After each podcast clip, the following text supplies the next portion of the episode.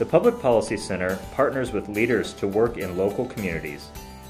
In Lincoln, our research led to the establishment of a community wide agenda focusing on early childhood, employment skills, and innovation and entrepreneurship.